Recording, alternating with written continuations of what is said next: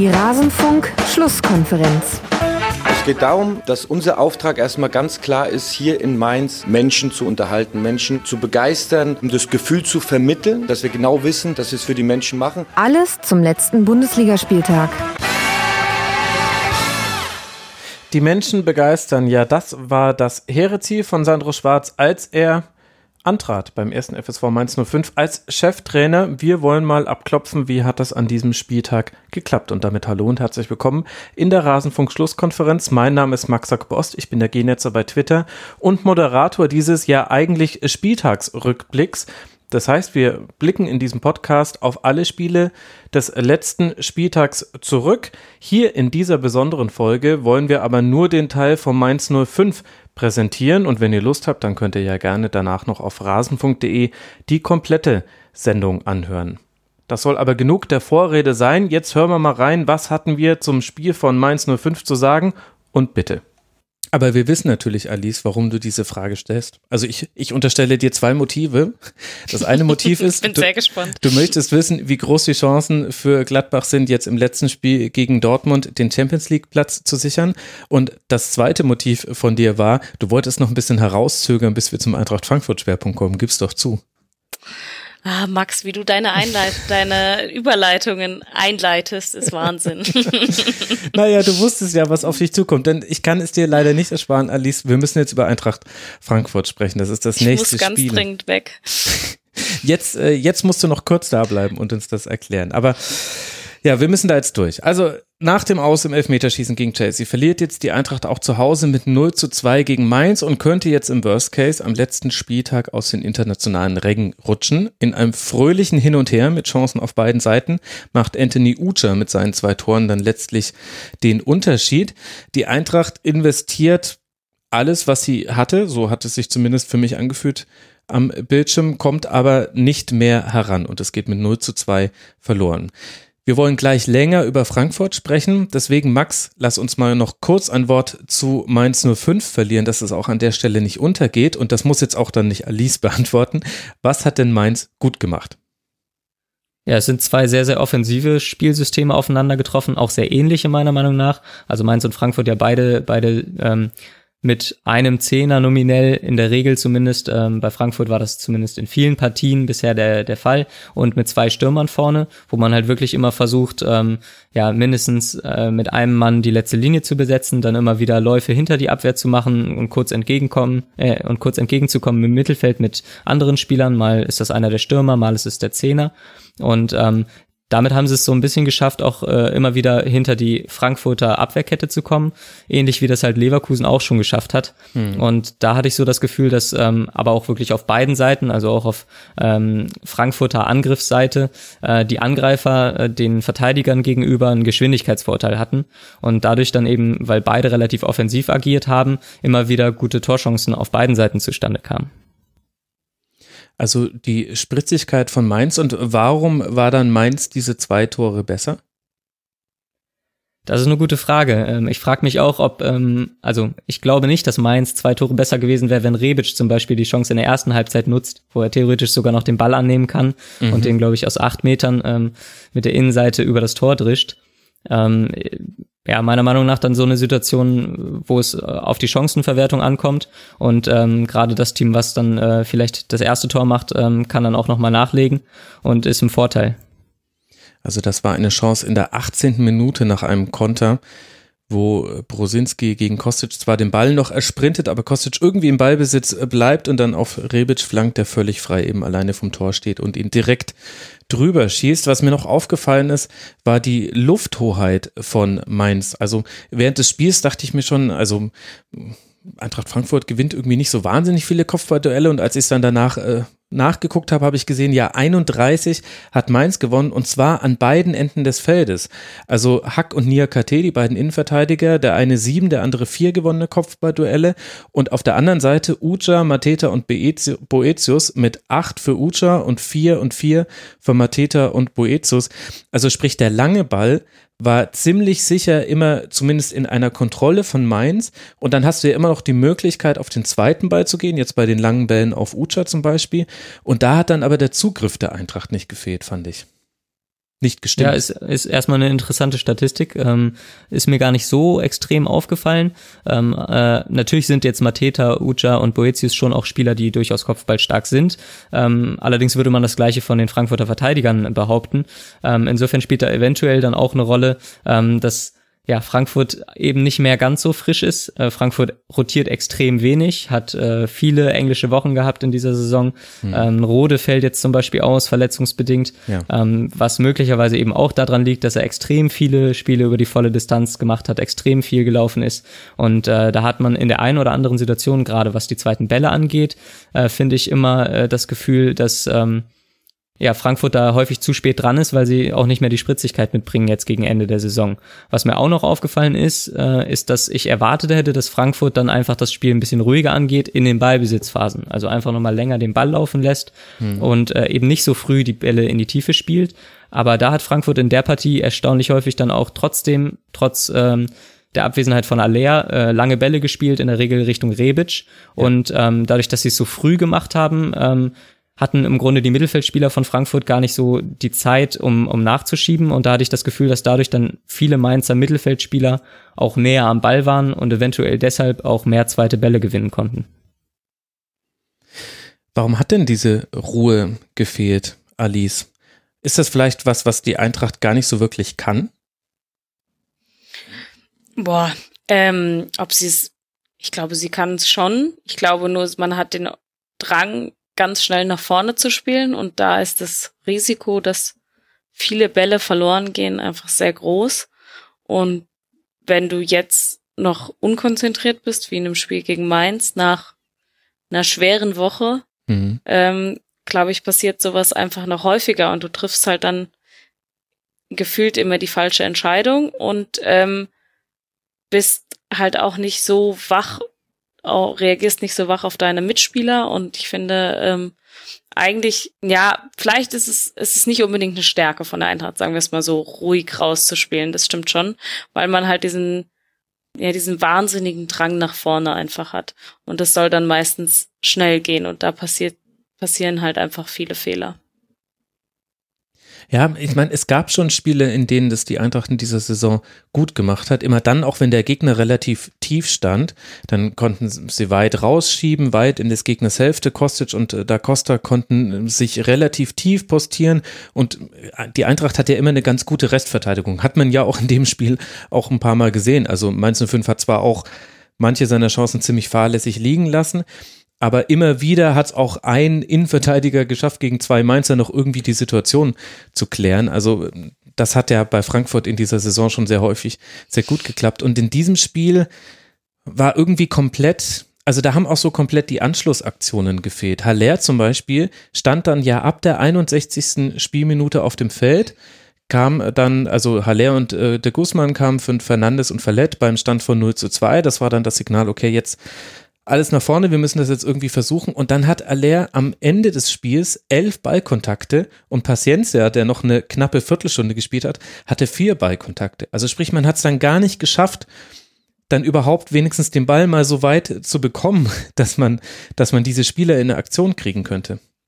Ja, da sind einfach viele Unkonzentriertheiten gewesen, die ja, die einfach sich so ein bisschen durchziehen durch das ganze Spiel, finde ich. Ich finde, ähm, Rebic arbeitet eigentlich viel immer nach hinten, aber nach vorne trifft er häufig auch die falsche Entscheidung. Mhm. Anstatt ähm, abzuspielen, geht er noch ins nächste Dribbling. Und wenn du einfach nicht bei 100 Prozent bist, sondern einfach bei 70 und müde Beine hast, dann geht es halt einfach schief. Und ähm, es hilft auch nicht, Da Costa hat irgendwie 700 Flanken geschossen, bevor Paciencia und Haller auf dem äh, Platz waren. Die dann überraschenderweise keinen Abnehmer gefunden. Und als sie dann da waren, sind sie ganz häufig einfach gar nicht dahin gekommen. Also die letzten 15 Minuten, die sind so schnell rumgegangen, wenn man gehofft hat, ja. dass die Eintracht noch den Anschlusstreffer wenigstens erzielt rechtzeitig, weil es einfach nicht clever ausgespielt wurde. Und man hat sich seine, manchmal ist es ja auch besser, wenn man sich in Ruhe eine Chance erspielt und die dann nutzt, als versucht, dauerhaft irgendwie sich Halbchancen zu erspielt. Und da haben die standen die Mainzer dann am Ende gut und haben dann auch ihre Konter aus, gut ausgespielt und die Eintracht war so ein bisschen auf verlorenem Posten. Und da, ähm, ja, da fehlt dann halt einfach, glaube ich, gerade ein Stückchen. Hm. Was auch okay ist. Also, finde ich. Also Klar, es ist alles äh, gut gut erklärbar.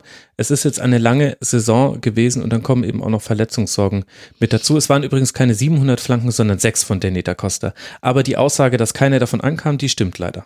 Also von diesen ja. sechs kam keiner an. Insgesamt äh, waren es 43 Flankenversuche der Eintracht, 34 kamen dann auch durch, sechs davon kamen zum Mitspieler. Also es, aber es lag jetzt nicht daran, dass man zu viel auf Flanken gegangen ist oder so. Am ehesten Nein, fand ich noch, dass die Kreativität im Mittelfeld so ein bisschen gefehlt hat. Also egal, ob du da Fernandes oder der Guzman hast im Mittelfeld und dann eben daneben Gacinovic, der der viele Aktionen hatte, aber auch letztlich viele unglücklich. Genau, auch ein bisschen unglücklich. Aber das hat einfach gefehlt. Da, da fehlt dann auch tatsächlich, finde ich, ein Sebastian Rode, der in dem Moment, in dem man mal den Ball halbwegs nach vorne bekommt, auch einfach im richtigen Moment nachstößt und mal so ein bisschen den Gegner im zentralen Bereich vor dem Strafraum unter Druck setzt. Und da waren Jabamin, Kunde, also ja, vor allem die beiden fand ich, Latzer mit Abstrich noch, die waren einfach so präsent. Die haben da so viele Zweikämpfe gewonnen, so viele Bälle erobert, dann auch schlau wieder nach vorne rausgespielt, dass es die Eintracht auch wirklich kaum geschafft hat, aus dem Bereich des Feldes Druck zu erzeugen. Und dann bleiben dir noch die Flügel und das kann die Eintracht zwar, aber aus den beschriebenen Gründen hat es halt in dem Spiel nicht funktioniert. Ja, also ich fand De Guzman noch besser. Also ich fand, der hat noch ein bisschen frischen Wind reingebracht im Vergleich zu Fernandes. Ja. Ähm, der hat sich auch, fand ich, besser positioniert dann im Feld, also als Anspielmöglichkeit. Ähm, ich finde, Gacinovic ist, ist unglücklich in vielen Aktionen, immer gerade bei Ballverlusten, die dann häufig auch zu gewissen Situationen führen, die nicht nötig sind. Ich glaube, das war so ein klassisches Spiel. In die erste Halbzeit von der Eintracht hat mir sehr gut gefallen. Ich fand, da hat man, ist man draufgegangen, man hat äh, versucht, das Tor zu erzielen und es war so ein, so ein klassisches Eintracht-Spiel, viel Offensivwind mit natürlich ein bisschen Abstrichen ob der Müdigkeit, die, glaube ich, mhm. gerade herrscht. Und das ist so ein Spiel gewesen, wenn die Eintracht da das 1-0 macht, dann brennt wieder das Stadion und dann geht man da irgendwie vorne weg und dann, glaube ich, schafft man das auch, das irgendwie zu Ende zu spielen und da die Punkte zu holen. Aber es war abzusehen, dass sobald du ein Gegentor dir fängst, dass du dann so diese Anspannung einfach komplett ab, abfällt im negativen Sinne. Mhm. Dass du einfach sozusagen so in dich zusammenbrichst. Und ich finde, das hat man schon gesehen. Die hätten dann auch noch 30 Minuten spielen können. Ich glaube nicht, dass da noch ein Tor gekommen ja, wäre. Also die Abschlüsse waren natürlich maximal unglücklich. Man hatte echt noch die Chancen hinten raus noch den Anschlusstreffer zu erzielen und wer weiß, was da noch passiert und dann kannst du vielleicht wenigstens noch irgendwie einen Punkt mitnehmen. Andererseits müsste Mainz auch 4-0 geführt haben, wenn sie ihre Chancen besser ausspielen, die sie ja hatten. Ja, also beide Offensiven waren Nach dem 2-0 und kurz bevor mhm. äh, Hütter gewechselt hat, gab es ja auch noch die Chance zum 3-0. Ich weiß gerade gar nicht mehr, wer es dann war. Das war Uja auch wieder tatsächlich in der 60. Minute. Genau. Und dann steht's da 3-0 und dann ist der Drops, wie man so schön sagt, gelutscht. War ja dann so oder so, aber du hattest bei 2-0 hast du halt wenigstens noch die, die Hoffnungen drauf. Und ähm, da, dann musst du vielleicht auch gerade gegen so eine Mannschaft früher noch mit einem Paciencia oder einem Haller spielen.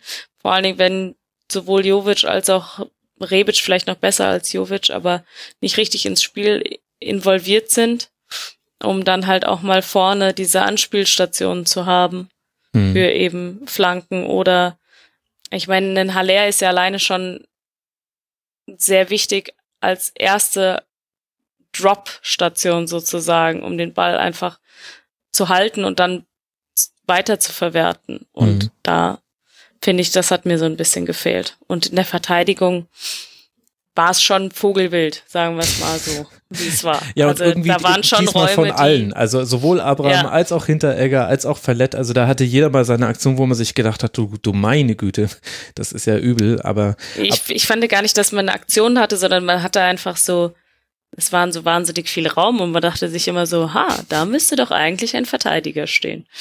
Ähm, und das hat sich irgendwie sehr gehäuft und man dann irgendwie Glück hatte, dass Mainz dann auch ab und zu mal den Ball vertändelt hat und ähm, man dann irgendwie dahinter gekommen ist. Und auch Hasebe hat den ein oder anderen Fehlpass gehabt, mhm. der nicht unbedingt zur Stabilität dazu geführt hat. Da hatte er ja auch gegen Chelsea einen, ja. wo kurz, ähm, glaube ich, alle das Herz stehen ja. geblieben ist.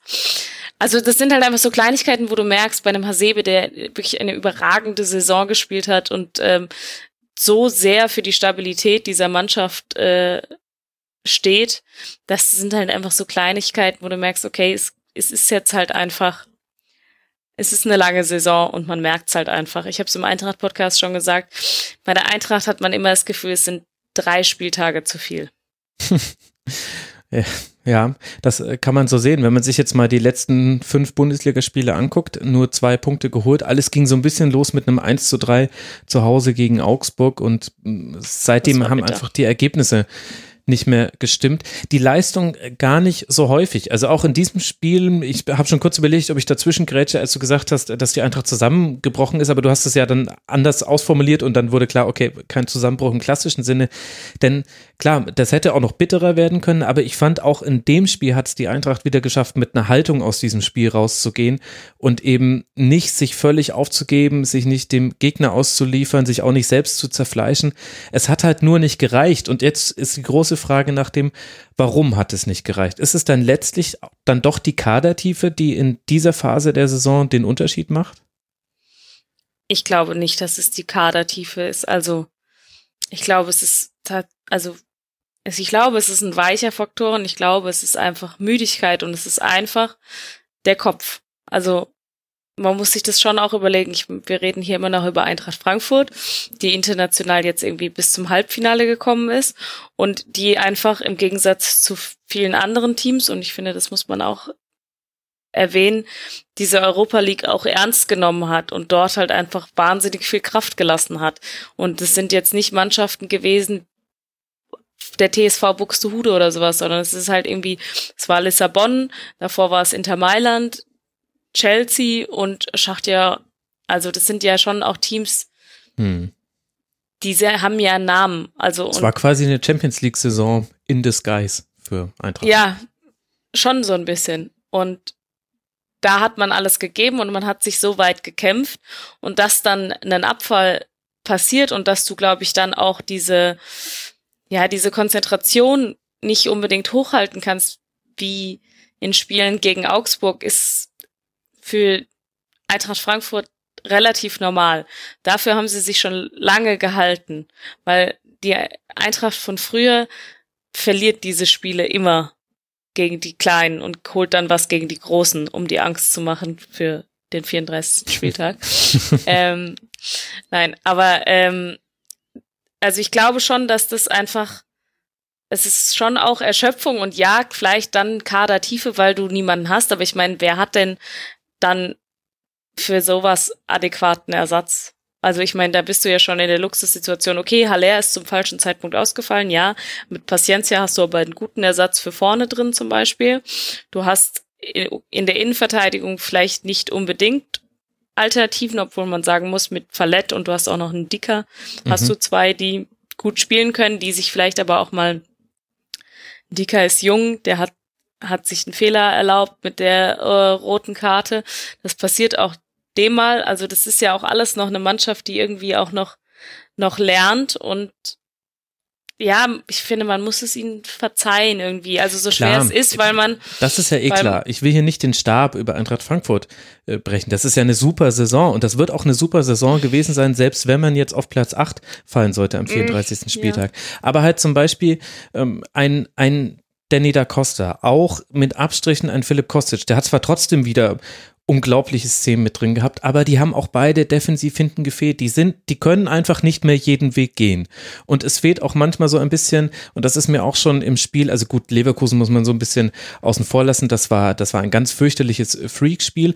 Aber zum Beispiel auch in der Partie gegen Hertha hast du das gesehen, dass Kostic und Da Costa im Zweifel nicht mehr den Weg an die Grundlinie gegangen sind, sondern die Flanke schon aus dem Halbfeld ja. geschlagen haben. Also einfach so, die zehn Meter, die man noch hätte gehen müssen, die sie in der Hinrunde definitiv gegangen wären, immer wenn der Platz offen war, den sind sie nicht mehr gegangen. Und das ist ja auch völlig verständlich. Aber das waren zum Beispiel zwei Positionen, da konntest du jetzt nicht mehr reagieren als Adi Hütter. Da konntest du jetzt nicht sagen, Timothy Chandler, der packt es wohl noch nicht über 90 Minuten, aber auch, wen willst du für Kostic da auf den linken Flügel stellen? Und an der Stelle ist man dann halt Ja, zu abhängig Dicker vielleicht. Ja, aber meinst ja du, der kann offensiv ähnlich viele Akzente setzen? Defensiv klar. nee, natürlich, natürlich nicht. Aber ja, aber wie, wie viel Spieler willst du dann in dein Team holen? Also ich finde, da muss man über Da Costa eher streiten, weil es klar war, dass Chandler die ganze Saison ausfällt. Hm. Und ähm, ich finde, der halt einfach jedes Spiel über 90 Minuten gemacht hat. Bis auf, glaube ich, zwei in der kompletten Saison. Ähm, da, da kann man auf jeden Fall drüber diskutieren. Ich finde es eher ein bisschen auf der Sechser-Position ein bisschen schwierig. Mhm. Oder ja, ja, doch Sechser-Position, weil Toro war jetzt lange verletzt. Der war jetzt gegen Mainz immerhin mal im Kader, gegen Chelsea war er gar nicht im Kader. Und dann hast du es halt, dass äh, Rode ausfällt und ähm, dann merkst du halt, dass da, da fehlt halt dann was. Hm. Weil ein Fernandes, der kann das nicht äh, umsetzen. Wir haben das auch schon mal mit einem Jetro Willems versucht gegen Ja. äh, Leverkusen. Das ist auf jeden Fall keine Option, um es kurz zu machen. Und ähm, ich, dann hast du Gacinovic davor, wo du auch nicht so eine richtige Alternative hast und der halt einfach nicht an die Leistung herankommt. Also ich finde, Gacinovic hat den größten Gap zwischen Dem, dem Hoch, derzeitiger dem Leist- Leistung Hm. und der Leistungsfähigkeit. Und ähm, da fehlt halt so ein bisschen so ein Spielmacher, finde ich auch. Gut, ich meine, in dieser Dreierreihe Rebic, Jovic, Haller hat es ja schon immer ganz gut funktioniert, wenn dann mal Rebic auf der 10 war. In manchen Spielen hat sich auch Jovic fallen Mag lassen. er aber auch nicht so gerne. Ja, aber es hat gut funktioniert. Erstmal, Ja, ja, es hat, es hat nicht schlecht funktioniert, aber es Mhm. hat jetzt auch nicht überragend funktioniert. Und dann hast du aber jetzt eben, dass mh, Haller nicht da ist und dann fehlt dir halt was. Und dann kannst du halt auch nicht sagen, okay, du spielst mit Rebic, Jovic und Paciencia, weil äh, dann hast du halt quasi keinen Trumpf mehr von der Bank. ja, So. Ja, ja, ja, gut, das stimmt schon. Ich habe eine These und die würde ich mal gerne an Max weiterreichen, dass der sich auch noch beteiligen darf hier an diesem Segment. Und zwar ist äh, die folgende. Die Eintracht hatte zwei Dinge, die sie in der ganzen Saison ausgezeichnet hat, die jetzt aber in den letzten Spielen so ein bisschen abhanden gekommen sind, aus ganz verschiedenen Gründen. Und das eine war, dass man ein sehr, sehr gutes Gegenpressing hatte und damit die Gegner unglaublich stressen konnte, also so, dass es jeder unangenehm empfand, gegen Eintracht Frankfurt zu spielen. Und das zweite war, dass man aber auch eine sehr gute Ballbesitzmannschaft war und dass da aber der Schlüsselspieler Haller war, weil er die Bälle festmachen konnte und eben lang genug festmachen konnte, um sie dann wieder zu verteilen auf die nachrückenden Mittelfeldspieler oder ganz oft eben auf die Außen. Würdest du mir da jetzt erstmal zustimmen, Max, bei dieser Diagnose, dass das so ein bisschen der Kern der Eintracht war in dieser Saison oder habe ich da vielleicht was vergessen? Nee, definitiv. Und man sieht es auch noch in Ansätzen. Also gerade in der Europa League Partie gegen Chelsea hat man im Grunde über die gesamte Partie gesehen, dass Frankfurt immer wieder versucht, ins Gegenpressing zu kommen, es halt einfach nicht mehr reicht von der Kraft her. Also gerade dann in Richtung Verlängerung und so weiter, gar keine Frage, reicht nicht mehr. Aber jetzt auch gegen Mainz gibt's immer mal wieder Momente, wo Frankfurt es halt gewohnt ist, eigentlich ins Gegenpressing überzugehen, weil der Gegner zum Beispiel mit dem Rücken zum Tor ist oder weil die Ballannahme schlecht ist oder weil man halt in Ballnähe Überzahl hat. Und dann sind sie es gewohnt, unter Hütter wirklich äh, aktiv nachzusetzen. Und es reicht halt einfach nicht, um schnell genug zum Ball zu schieben und da halt eben wirklich Überzahl äh, herzustellen oder dann auch die Zweikämpfe zu gewinnen. Ab und zu hat sich Mainz dann eben auch rausgedribbelt ähm, und Frankfurt da die entscheidenden Zweikämpfe verloren. Und ähm, da fehlt dann vielleicht auch so ein bisschen der Plan B, dass man sagt, okay, man, man guckt halt, dass man vielleicht auch mal in einer Bundesliga-Partie, wenn man das in der Europa League durchziehen möchte, ähm, schaut, dass man eben eine andere Variante spielt und nicht immer ins Gegenpressing geht und sich eben vielleicht auch mal fallen lässt in eine Grundformation. Beim zweiten Punkt mit Alea, da haben sie es ja probiert.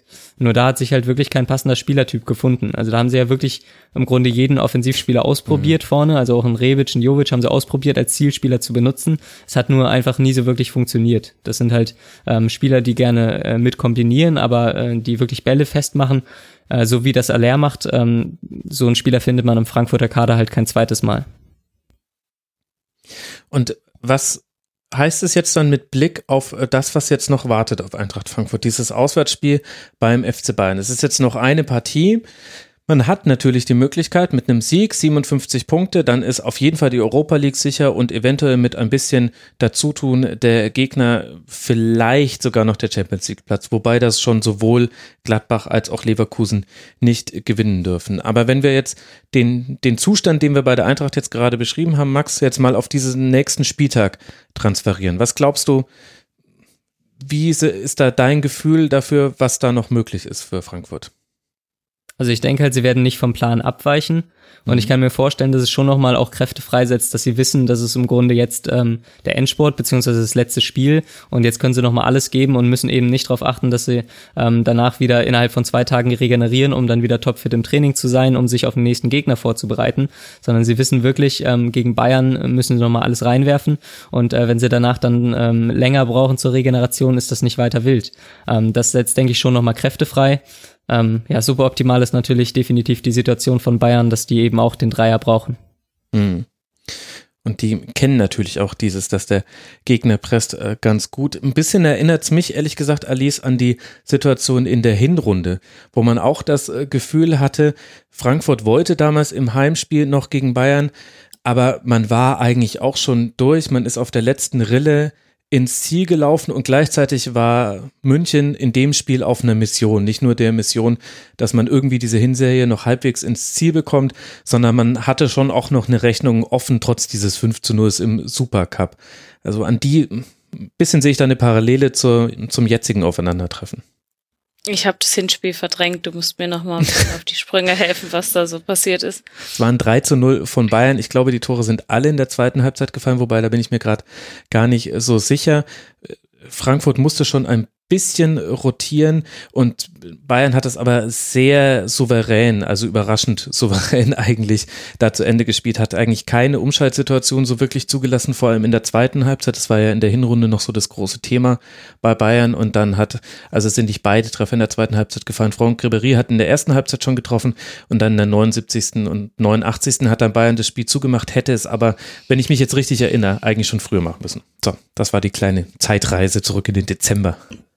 Ja, ich glaube, dass das ein bisschen jetzt ein anderes Spiel wird, weil es für die Eintracht halt auch um was geht. Also, mhm.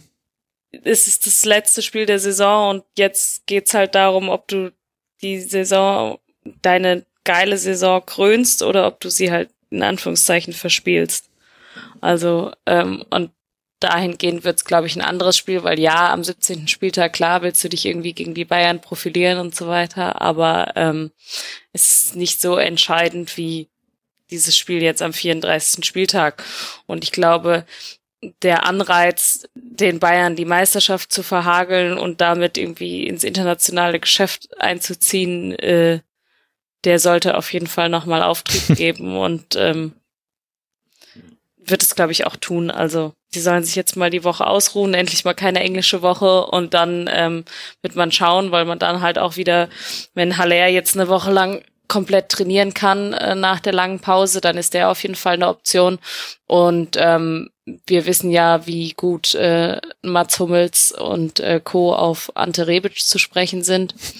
Ähm, mhm. Da gibt's ja auf jeden Fall ein paar Optionen. Und ähm, dann kann das interessant werden. Also ich, ja, also für die Liga ist das jetzt das bestmögliche Saisonfinale, ganz ehrlich. Ja, mir wäre es lieber, wenn wir da nicht gegen die Bayern spielen würden, ja. aber ähm, ich glaube den Bayern auch ehrlich gesagt. ja. Ach, glaubst?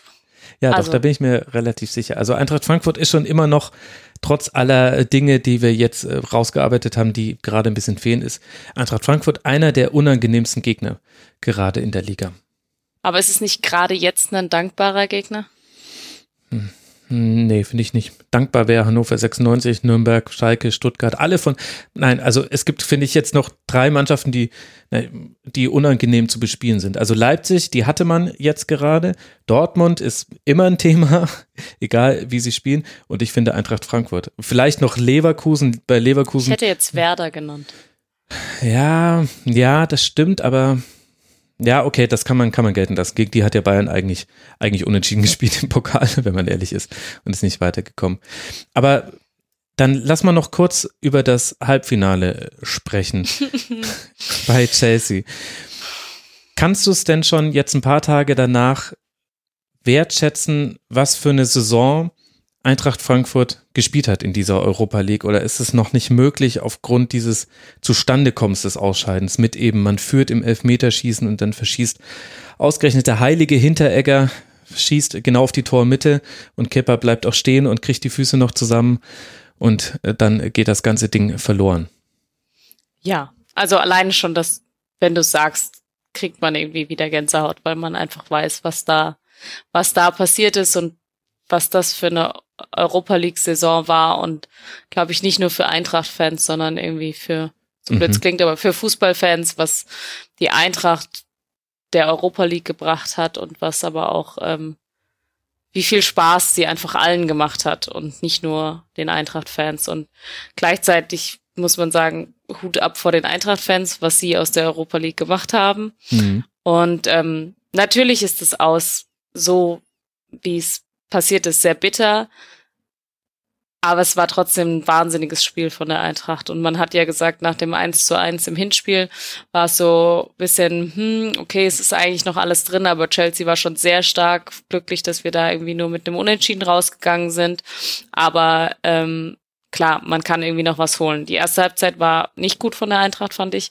Und dann liegst du äh, 0 zu 1 zurück. Hm. Und dann kommen, kommen die aus der Halbzeit aus der Halbzeitpause mit irgendwie einem komplett neuen Schwung und eben das, was der Max auch eben angesprochen hat, mit diesem Pressing und mit diesem Draufgehen und die waren wirklich eklig zu spielen und mhm. Chelsea hatte da, glaube ich, wenig Bock äh, drauf. Und ähm, dann verdienst du dir diese Verlängerung und dann muss man auch sagen, natürlich ist der Verlauf am Ende bitter, weil eigentlich kann Haller einen in der Verlängerung den Siegtreffer zweimal mhm. erzielen dann brauchst du nicht dieses Elfmeterschießen. Ich persönlich, ich verabscheue Elfmeterschießen, weil das ist einfach. Tut jeder, Alice. Es ist einfach. Äh, es ist einfach. Ja, Aber die Wiederholungsspiele Schwein. von früher waren auch Mist. Also das ist ja, der, der, der erste Europapokalsieg der Bayern spielen sie ganz, ganz schlecht gegen Atletico, kriegen gerade noch das 1 zu 1 äh, zustande. Rückspiel drei Tage später 4-0 Bayern. Und das war nicht fair gegenüber Atletico. Ja, Golden Goal hätte auch nichts gebracht. Also nee. ähm, ja, und ich finde, also ich war danach tatsächlich, ich glaube, es ging vielen so, auch schon während des Spiels war man einfach echt einfach geschafft, weil es mhm. eine wahnsinnig anstrengende Saison auch war und weil man einfach, man wusste überhaupt nicht mehr, wohin mit seinen Emotionen und mit dem ganzen, mit diesen Fiebern und diese 90 Minuten oder 120 Minuten alles geben, das war schon, das war schon extrem es hat wahnsinnig viel Spaß gemacht, aber am Ende ist es einfach, was bleibt, ist sozusagen die Lehre, mhm. weil man hat es halt vor der Nase. Und es war jetzt nicht so, dass es irgendwie total utopisch war, sondern man hätte halt Chelsea schlagen können im Elfmeterschießen und wäre im Finale gegen Baku gewesen und es wäre verdient gewesen. Gegen Arsenal in Baku. Also gegen, äh, ba so gegen rum, Baku ja. habt ihr jetzt Baku. in Mainz gespielt. Ja, Mainz so. so rum.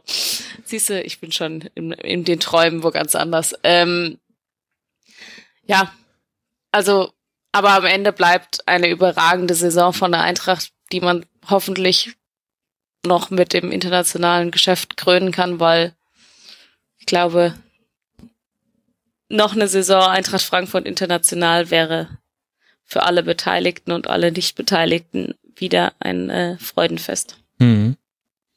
Was glaubst du denn würde passieren, wenn die Eintracht Europa verpasst? Nichts. Weil die Saison bleibt. Ich meine, du hast es doch heute, weiß nicht, wie lange ihr draufgeblieben seid nach dem Spiel gegen Mainz, wie die Fans ihr Team angefeuert haben, unterstützt haben und trotzdem stolz oder ihren Stolz über diese Mannschaft und über das Erreichte ausgedrückt hat. Das, diese Saison kann, kann der Eintracht keiner nehmen und äh, ist natürlich bitter, aber am Ende bleibt, bleiben wahnsinnig viele schöne Momente und wahnsinnig viele geile Spiele und eine Mannschaft, die sich ins Herz vieler gespielt hat und die Spaß macht. Mhm.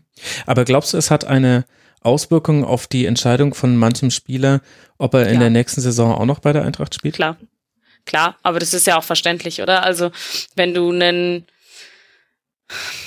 Spieler mit Ambitionen bist, à la Luka Jovic, Rebic oder sonst irgendwas, ähm, und du kriegst ein Angebot, international zu spielen oder mit dem Herzensverein nur Liga zu spielen, in Anführungszeichen, dann entscheiden sich, glaube ich, viele fürs Geld. So ist das Fußballgeschäft nun mal.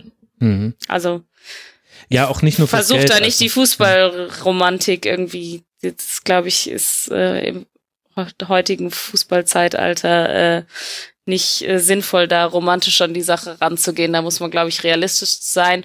Und es ist ja auch einfach für viele ich, ich bin zum Beispiel der Meinung, für einen Luka Jovic würde eine Saison bei Eintracht Frankfurt noch gut tun. Er muss noch nicht zu einem großen Verein wechseln. Aber ähm, wenn sie nicht international spielen, ist es verständlich, wenn er sagt, er möchte gerne international spielen. Ja.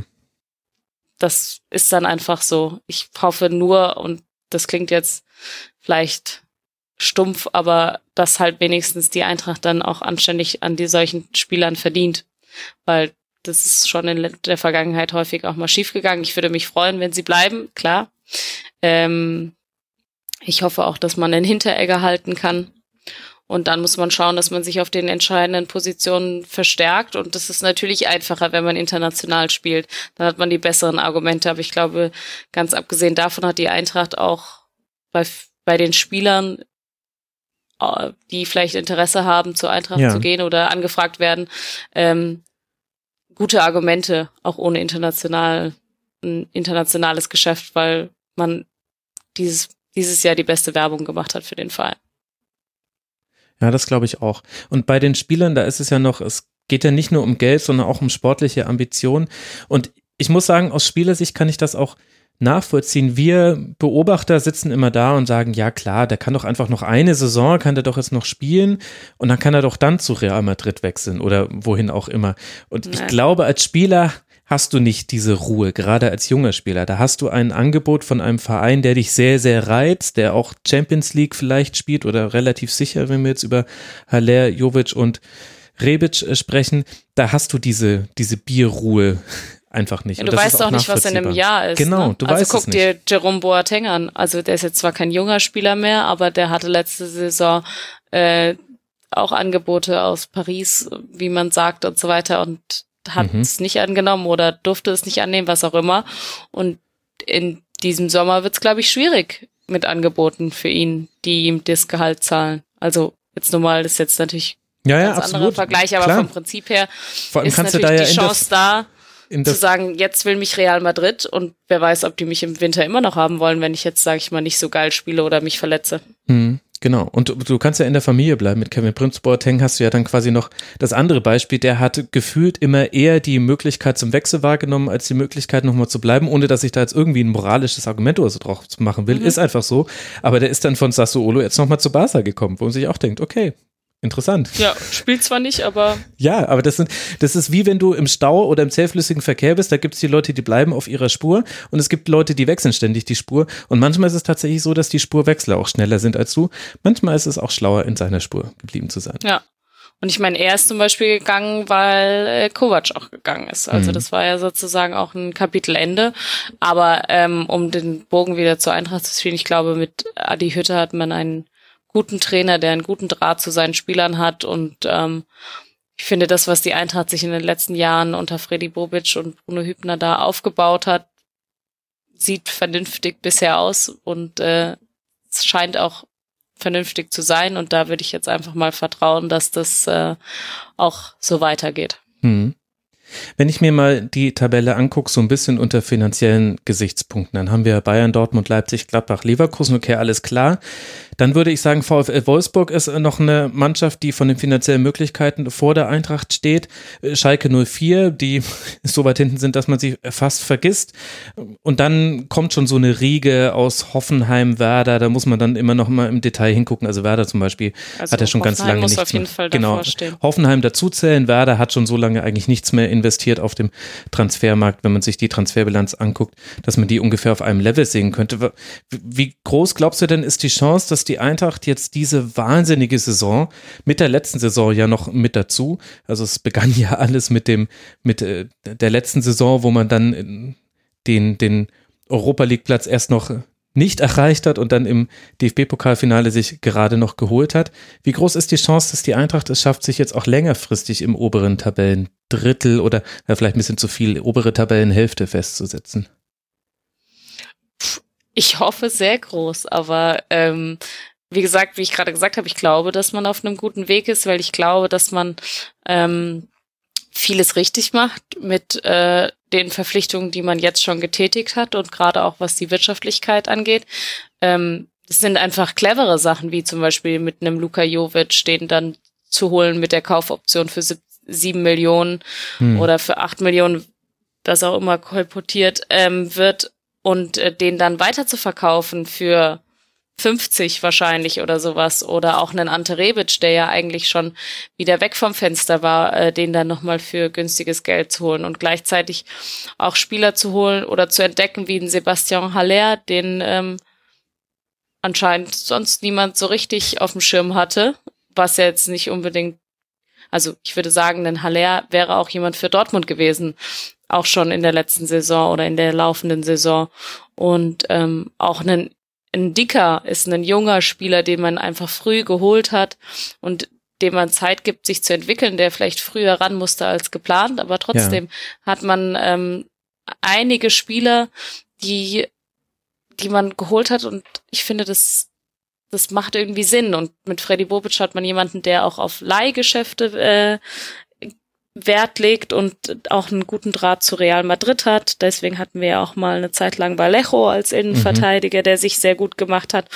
Und ich habe das Gefühl, da ist so eine Struktur dahinter, die Mischung, auch so so ein sowas wie einen Hinteregger dann im Winter zu holen oder einen Rode. Das sind ja sehr clevere Dinge gewesen, weil Hinteregger und Rode sind mit die besten Spieler von der Eintracht in der Rückrunde gewesen oder die wichtigsten ja. und waren Bundesliga übergreifend, würde ich sagen, mit die cleversten Transfers. Würde ich zustimmen. Im Winter getätigt wurden. Und ähm, das äh, gibt einem, finde ich, oder gibt mir Hoffnung, dass es, äh, dass es so weitergeht und dass man da kontinuierlich drauf aufbaut mit dem Geld, was man sich halt aus solchen Transfers dann eben schafft. Ja, also die Cleverness von äh, Freddy Bobic, die wird da ganz wichtig sein. Aber das ist jetzt auch nicht ich so wirklich Ich dachte nie, dass ich das jemals sagen werde. Tja, das siehst du mal. Äh, ja. No Bo Bitch No Party, sage ich da. Ja. Hat sich ein bisschen verändert, die ganze Lage. Also, wir gucken uns an, was jetzt passiert. Am 34. Spieltag auswärts in München. Mainz 05 wird übrigens dann zu Hause gegen die TSG aus Hoffenheim spielen. Und auch dieses Spiel hat eine Re Relevanz für die Eintracht. Hoffenheim aktuell drei Punkte hinter Eintracht Frankfurt. Im Fall einer Niederlage könnte Hoffenheim da aufschließen. Es ist jetzt wichtig, wie Hoffenheim spielt, wie Wolfsburg spielt zu Hause gegen Augsburg, wie Leverkusen spielt in Berlin und wie Gladbach zu Hause gegen Dortmund spielt. Das ist die ganze Melange, die dann über Champions League und Europa League entscheidet, wie übrigens in ein paar anderen Ligen auch Serie A und La Liga. Liebe Hörerinnen und Hörer, könnt ihr euch auch mal angucken. Auch ein ähnlich spannendes Rennen um einen Champions League Platz. Die das, spannendste erste Liga aller Zeiten. ah, nicht so ganz, wenn ich da nach, nach zur Premier League gucke. Wobei, die hatten ein Schneckenrennen um, die, um den letzten Champions League Platz oder die letzten beiden. Außerdem sind, waren die ja schon einen Spieltag vor Ende entschieden. Das stimmt, bis eben auf die Meisterschaft. Da hast du recht. Äh, am spannendsten ist es europaweit sowieso in der Schweiz, aber da blicke ich nicht durch. Also das, aber, aber, da ist gerade total. Wo ist der Kurzpass? Ja, den wird es nicht mehr geben. Dafür, dafür muss ich mich um andere Dinge kümmern, wie ja die zweite Liebe Liga. Hörer, ihr müsst mehr spenden. Wir brauchen einen Kurzpass für die Schweiz. Ja, wobei ich nicht weiß, ob ich euch das versprechen möchte. Aber spende trotzdem bitte mehr. Freue ich mich. Dann kann ich nämlich ein Gästehonorar bezahlen für so tolle Gäste wie euch zwei, die sich die Zeit nehmen, mit mir nicht nur über Eintracht Frankfurt zu sprechen, sondern wir wollen ja auch noch über die Mannschaften äh, sprechen, die jetzt noch nicht zur Sprache kamen. Und da gehört nämlich zum Beispiel Leverkusen mit dazu, das aber irgendwie so so typisch Leverkusen-mäßig eine große Chance liegen lässt. In der einen Woche zerpflückt man noch Eintracht Frankfurt mit 6 zu 1. Dieses Spiel habe ich dir jetzt extra erspart, Alice. Und im nächsten spielt man dann gegen Schalke 04. Ein kleiner Cut und so endet sie unsere Besprechung des Mainz 05 Spiels vom vergangenen Spieltag. Ihr findet die komplette Spieltagsrückschau auf rasenfunk.de. Ihr findet dort auch viele andere Folgen zu zeitlosen Themen wie Doping im Fußball, aber auch den Blick auf internationale Top-Ligen. Ich bin der Genetzer bei Twitter. Freue mich wieder von euch zu hören. Hört mal beim Rasenfunk rein und ansonsten hören wir uns hier wieder nach dem nächsten Spieltag und dem nächsten Spiel der 05er. Bis dahin macht's gut. Ciao.